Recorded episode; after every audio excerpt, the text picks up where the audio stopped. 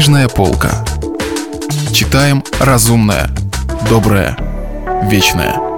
Радио «Комсомольская правда». Главы из повести Сергея Довлатова «Ремесло». У микрофона Олег Челап. «Печально я гляжу». Язвительное пророчество Анатолия Наймана сбывалось. Я становился прогрессивным молодым автором. То есть меня не печатали. Все, что я писал, было одобрено на уровне рядовых журнальных сотрудников. Затем невидимые инстанции тормозили мои рукописи. Кто управляет литературой, я так и не разобрался. Соло на Ундервуде. Вера Панова рассказывала. Однажды ей довелось быть на приеме в Кремле. Выступал Никита Хрущев – он как следует выпил и поэтому говорил долго. В частности, он сказал «У дочери товарища Полянского была недавно свадьба. Молодым преподнесли абстрактную картину. Она мне решительно не понравилась». Через три минуты он сказал «В доме товарища Полянского была, как известно, свадьба. И вдруг начали танцевать. Как его? Шейк. Это было что-то жуткое». И, наконец, он сказал – как я уже говорил, в доме товарища Полянского играли свадьбу. Молодой поэт читал стихи. Они показались мне слишком заумными. Тут Панова не выдержала. Встала и говорит Хрущеву. «Все ясно, дорогой Никита Сергеевич. Эта свадьба явилась могучим источником познания жизни для вас». Естественно, что я подружился с такими же многострадальными голодными авторами. Это были самолюбивые и измученные люди – Официальный неуспех компенсировался болезненным тщеславием. Годы жалкого существования отражались на психике. Высокий процент душевных заболеваний свидетельствует об этом. Да и не желали в мире призраков соответствовать норме. Соло на Ундервуде. Как-то раз Найман и Губин поссорились, заспорили, кто из них более одинок. Конецкий и Базунов чуть не подрались, заспорили, кто из них опаснее болен – Шагашов и Горбовский вообще прекратили здороваться. Заспорили, кто из них менее нормальный. «Да чего же ты стал нормальный?» – укорял приятеля Шагашов. «Я-то ненормальный», – защищался Горбовский. «Абсолютно ненормальный. У меня есть справка из психоневрологического диспансера. А вот ты – не знаю, не знаю». Строжайшая установка на гениальность мешала овладению ремеслом, выбивала из будничной житейской колеи – можно быть рядовым инженером. Рядовых изгоев не существует. Сама их чужеродность – залог величия. Те, кому удавалось печататься, жестоко расплачивались за это. Их душевный аппарат тоже подвергался болезненному разрушению. Многоступенчатые комплексы складывались в громоздкую безобразную постройку. Цена компромисса была непомерно высокой. Соло на Ундервуде. Как-то раз Битов ударил Андрея Вознесенского – Битого подвергли товарищескому суду. Плохи были его дела. «Выслушайте меня», — сказал Битов, — «и поймите, я расскажу вам, как это произошло. Стоит мне рассказать, и вы убедитесь, что я действовал правильно. И тогда вы сразу же простите меня. Дайте мне высказаться. Вот как это было. Захожу я в ресторан. Стоит Андрей Вознесенский. А теперь скажите, мог ли я не дать ему по физиономии? Ну и, конечно же, здесь царил вечный спутник российского литератора – алкоголь. Пили много, без разбору, до самозабвения и галлюцинаций. Соло на Ундервуде. Однажды после жуткого запоя Вольф и Капелян уехали на дачу. Так сказать, на лоно природы. Наконец вышли из электрички. Капелян, указывая пальцем, дико закричал «Смотрите, смотрите! Живая птица!» Увы, я оказался чрезвычайно к этому делу предрасположен. Алкоголь на время примерял меня с действительностью. Соло на Ундервуде. Однажды меня приняли за Достоевского. Это было так. Я выпил лишнего, сел в автобус, отправился по делам. Рядом оказалась девушка, и я заговорил с ней, просто чтобы не уснуть. Автобус шел мимо ресторана «Приморский», когда-то он назывался «Чваново», и я, слегка качнувшись, произнес – Обратите внимание, любимый ресторан Достоевского. Девушка отодвинулась и говорит, оно и видно, молодой человек. Пьяный Холоденко шумел. Ну и жук этот Фолкнер украл, паскуда, мой сюжет. Я относился к товарищам сложно. Любил их, жалел. Издевался, конечно, над многими. То и дело заводил приличную компанию, но всякий раз бежал, цепенея от скуки. Конечно, это снобизм, но говорить я мог только о литературе. Даже разговоры о женщинах казались мне всегда невыносимо скучными. По отношению к друзьям владели мной любовь, сарказм и жалость.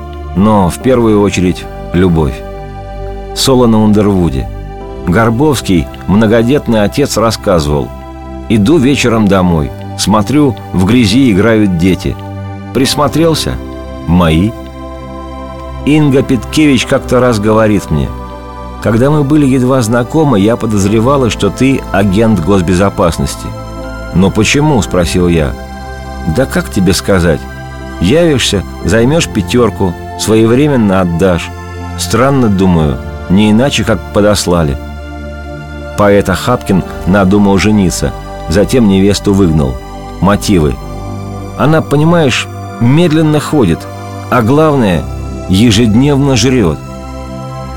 Позвольте расписаться. Молодой писатель Рид Грачев страдал шизофренией. То и дело лечился в психиатрических больницах. Когда болезнь оставляла его, это был умный, глубокий и талантливый человек. Он выпустил единственную книжку «Где твой дом?». В ней шесть рассказов, трогательных и сильных. Когда он снова заболел, я навещал его в удельной. Разговаривать с ним было тяжело. Потом он выздоровел. Журналист по образованию, Рид давно бросил газетное дело. Денег не было. Друзья решили ему помочь. Литературовед Тамара Юрьевна Хмельницкая позвонила 26 знакомым. Все согласились давать ежемесячно по 3 рубля. Требовался человек, обладающий досугом, который бы непосредственно всем этим занимался. Я тогда был секретарем по новой, хорошо зарабатывал и навещал ее через день. Тамара Юрьевна предложила мне собирать эти деньги и отвозить Риду. Я, конечно, согласился. У меня был список из 26 фамилий – я принялся за дело. Первое время чувствовал себя неловко, но большинство участников мероприятия легко и охотно выкладывали свою долю. Алексей Иванович Пантелеев сказал, «Деньги у меня есть. Чтобы не беспокоить вас каждый месяц, я дам 36 рублей сразу. Понадобится больше – звоните». «Спасибо», — говорю. «Это вам спасибо». Метод показался разумным. Звоню богачу Н. Предлагаю ему такой же вариант. Еду на Петроградскую. Незнакомая дама выносит 3 рубля. Зайти не предлагает. Мы стояли в прихожей. Я сильно покраснел. Взгляд ее говорил, казалось, «Смотри, не пропей». А мой, казалось, отвечал, «Не извольте сумлеваться, ваше благородие». У литератора Брянского я просидел часа два.